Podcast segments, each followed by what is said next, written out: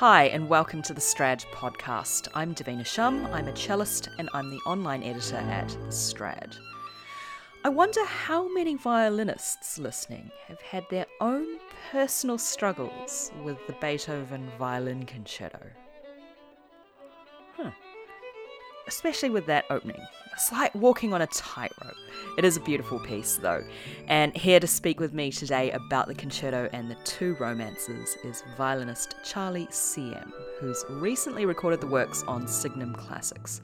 We spoke about how he first encountered the works, what's going on inside his head during the orchestral introduction to the concerto before the octaves, plus how he deals with Beethoven's sometimes gnarly pianistic writing.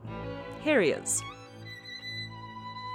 Charlie, welcome to the Strad podcast. We're here today to talk about Beethoven works pertaining to your new album of the Beethoven Violin Concerto and also two romances.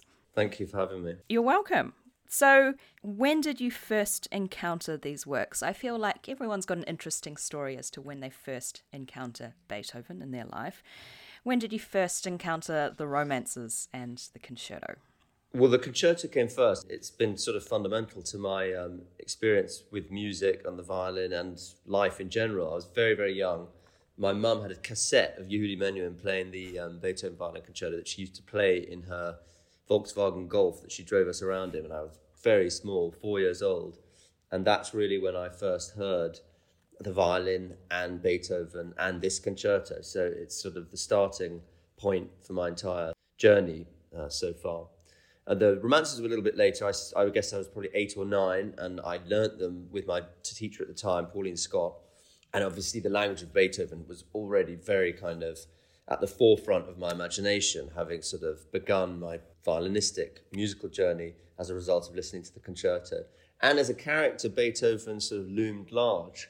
When I was at school and I was um, there was a letter writing competition the Royal Mail had set up, letters of peace about writing letters was a competition that every school was kind of engaged with, and I and I wrote mine to Beethoven. The idea of putting huge speakers um, in the outside so people could be immersed in this universal language that brings people together. And I ended up winning the competition. So Beethoven was very much a character, a human character, as much as a as the musical language that I felt an emotional connection with since I was very small. Um, so yeah, obviously being able to record them, these pieces, you know, many years later, 30 years later, pretty much, is an immense privilege and has been an amazing experience.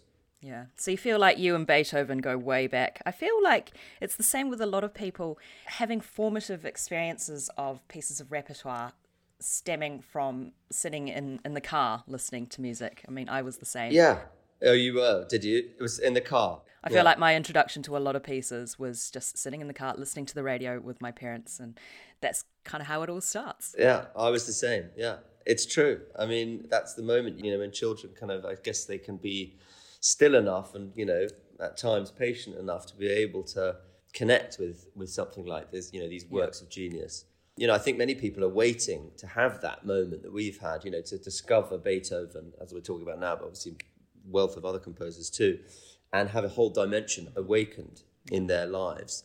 And that's the purpose of as many people playing instruments and interpreting Beethoven and recording it. That's the that's why it's so important that so yeah. many people do. Well, maybe there'll be a young child listening to your album in the car. I hope so. I really hope so, you know. So, I wanted to ask you pertaining to the concerto in particular. Now, the beginning of the concerto has got a notorious introduction you know, I want to know what's going through your mind at the beginning. You've got this incredible, massive orchestral intro. It's like a symphony in itself for several minutes. You know, it's like the Brahms concerto, and you're standing there on stage, and then you have to emerge effortlessly with this octave beginning this dominant ascent, yeah, the kind of the yeah, dominant exactly. seventh broken octave. It's a little bit like you're walking on a tightrope. So, you know, tell me what's your approach to the beginning and, you know, what's going through your mind at that point? Well, I think as, you know, a lot of the great iconic concerti have these introductions, these tuttis from the orchestra that, you know, the soloist, especially in the live concert, has to sort of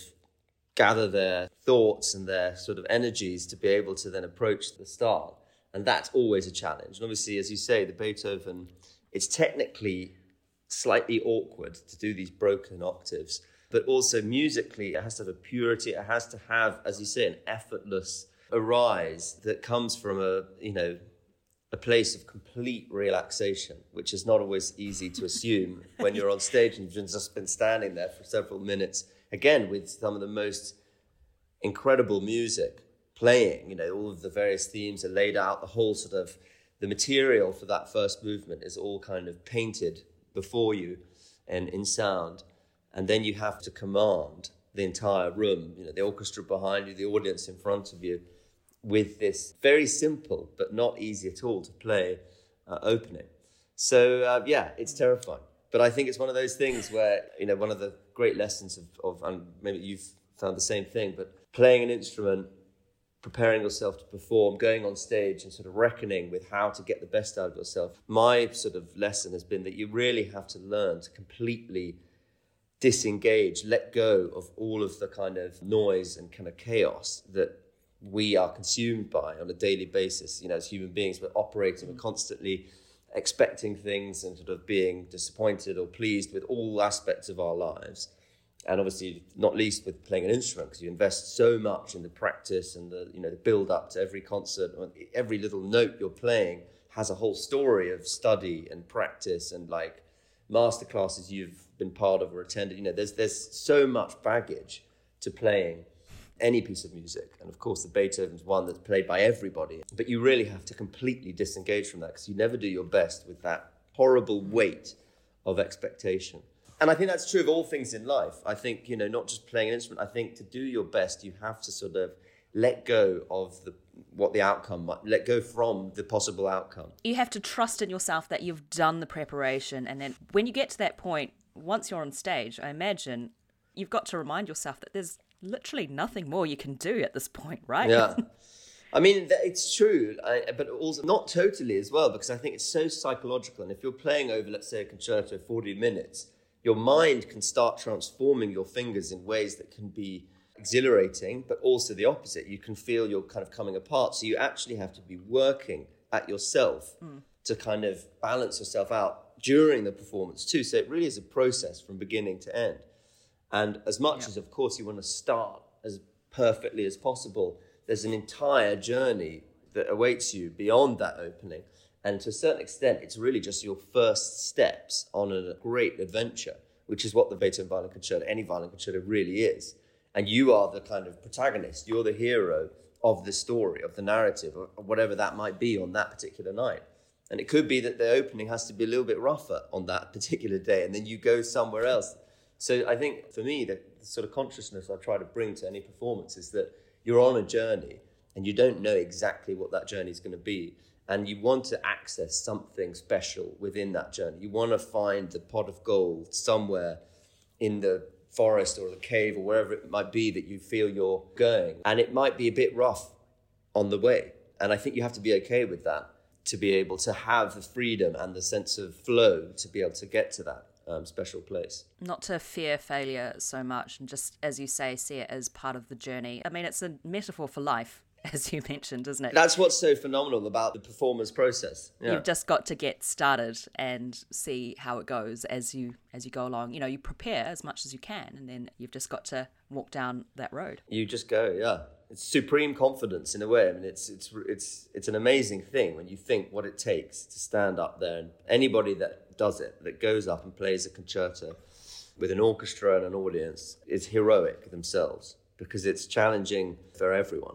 I wanted to ask you about Beethoven's string writing in particular. Now, you know, Beethoven was a string player himself, but I think of him foremost as a pianist. A pianist. His, his incredible piano writing. Yeah. So he does have some idiomatic string writing, but also there is some very unfriendly string writing as well. You know, it's quite piano minded, I imagine. Absolutely, yeah. How do you deal with this less friendly string writing? I mean, I think that the concerto and the romances are, to a certain extent, his kinder writing in terms of the violin concerto was initially conceived as a piano concerto. It's very scalic, arpeggiated, you know. And I think what's challenging is that musically you have to bring what is relatively simple musical material, but with a great depth of expression. You know, you have to bring something that's pure but also expressive at the same time. And I think that's the challenge. I think the sort of the prickly side of Beethoven's writing I find more in the, the sonatas mm-hmm. um, for, for, for violin and piano or piano and violin. Because again, there isn't that much indication in the concerto in terms of articulation, you know, dynamic markings, bowings, anything. Whereas he was very meticulous in the sonatas. And there are lots of things that are very hard to deliver. Beethoven's famous for the sort of the subito pianos, you know, crescendo to subito piano without any, you know, ritardando or anything going into it. And it's technically very challenging on the violin, but that's what makes it exciting, especially with, with the sonatas uh, with piano, um, because almost every note there is an indication of what you're supposed to do. I mean, there's really very little freedom to sort of make up your own way of playing it. You have to follow the text, and it's not easy at all to follow these very exaggerated dynamic changes and sforzandi like articulations that you know with the up and down the sort of unbalanced way of playing the violin it's not as easy as as you say a sort of more pianistic more symmetrical approach but in the concerto the romance has more indication, but certainly the concerto. There are very few. It's more editors that have added um, lots of dynamic bowings, um, articulations, but there's very few from Beethoven himself, which is both liberating but also intimidating. Where do I start, kind of thing. yeah. yeah. exactly. I mean, technically, the opening, you know, these broken octaves, you know, string crossings, it, it is more pianistic. But definitely, mm. you can imagine a piano. It makes more sense, you know, uh, in the mind of a pianist, and it's it's not easy to conceive or to sort of deliver that in the same way you can easily do so on a piano, on the violin. So technically, that's challenging, yeah. Quite a blessing, isn't it? Because it's really challenged an extended violin technique, hasn't it? Because you imagine if something like that wasn't written, then no one would practice separated octaves at all. And violin playing would be so different if it was just only written to be friendly violin writing. No, no, absolutely. And, and actually, as much as I've said a challenge in my imagination, what I was just thinking now in terms of the sonatas and the very particular sort of indications that Beethoven wrote that are not necessarily that natural, the violin, the language of the violin concerto is very challenging as much as it's you don't necessarily have these aggressive kind of dynamic changes. The scales, the arpeggios, you know, you're so exposed to the simple side of,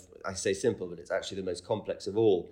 When you're just coming down to the bow control, string crossings, you know, intonation, Beethoven violin concerto is the ultimate challenge for those things. The sort of meat and potatoes of playing the violin.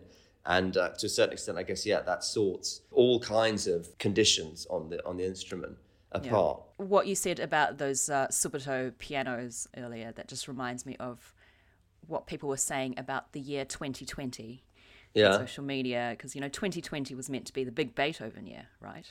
Yeah, of course, yeah. And there was this big build up, loads of people doing Beethoven cycles and everything, and then there was the subito piano of COVID that happened that just put an end to all of that. That's such a great analogy. Yeah, I feel like Beethoven grand. would have really, really liked that, or just found it That's a good point found yeah. it quite amusing, at least, anyway. That's brilliant, yeah. Charlie, thank you so much for sharing your thoughts on Beethoven's violin concerto and romances, and also those tricky passages that I'm sure lots of violinists encounter themselves. So thanks again. Thank you.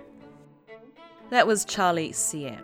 Charlie's album of the Beethoven Violin Concerto and Romances is out now on Signum Classics, and check out the show notes for more information. And don't forget to head to our website, thestrad.com, to check out the latest news, articles, and reviews on all things to do with string playing. If you like what you see and hear, register and subscribe to access exclusive archival content from 2010 onward. We've got 50% off an online subscription for students, and if you're not sure you're ready to subscribe, take out a free trial for seven days, start reading right away with no strings attached. And if you happen to be on Apple Podcasts right now, give us a little review or rating. That would help us out loads. Thanks for listening and tune in again soon for another episode. Take good care. Bye.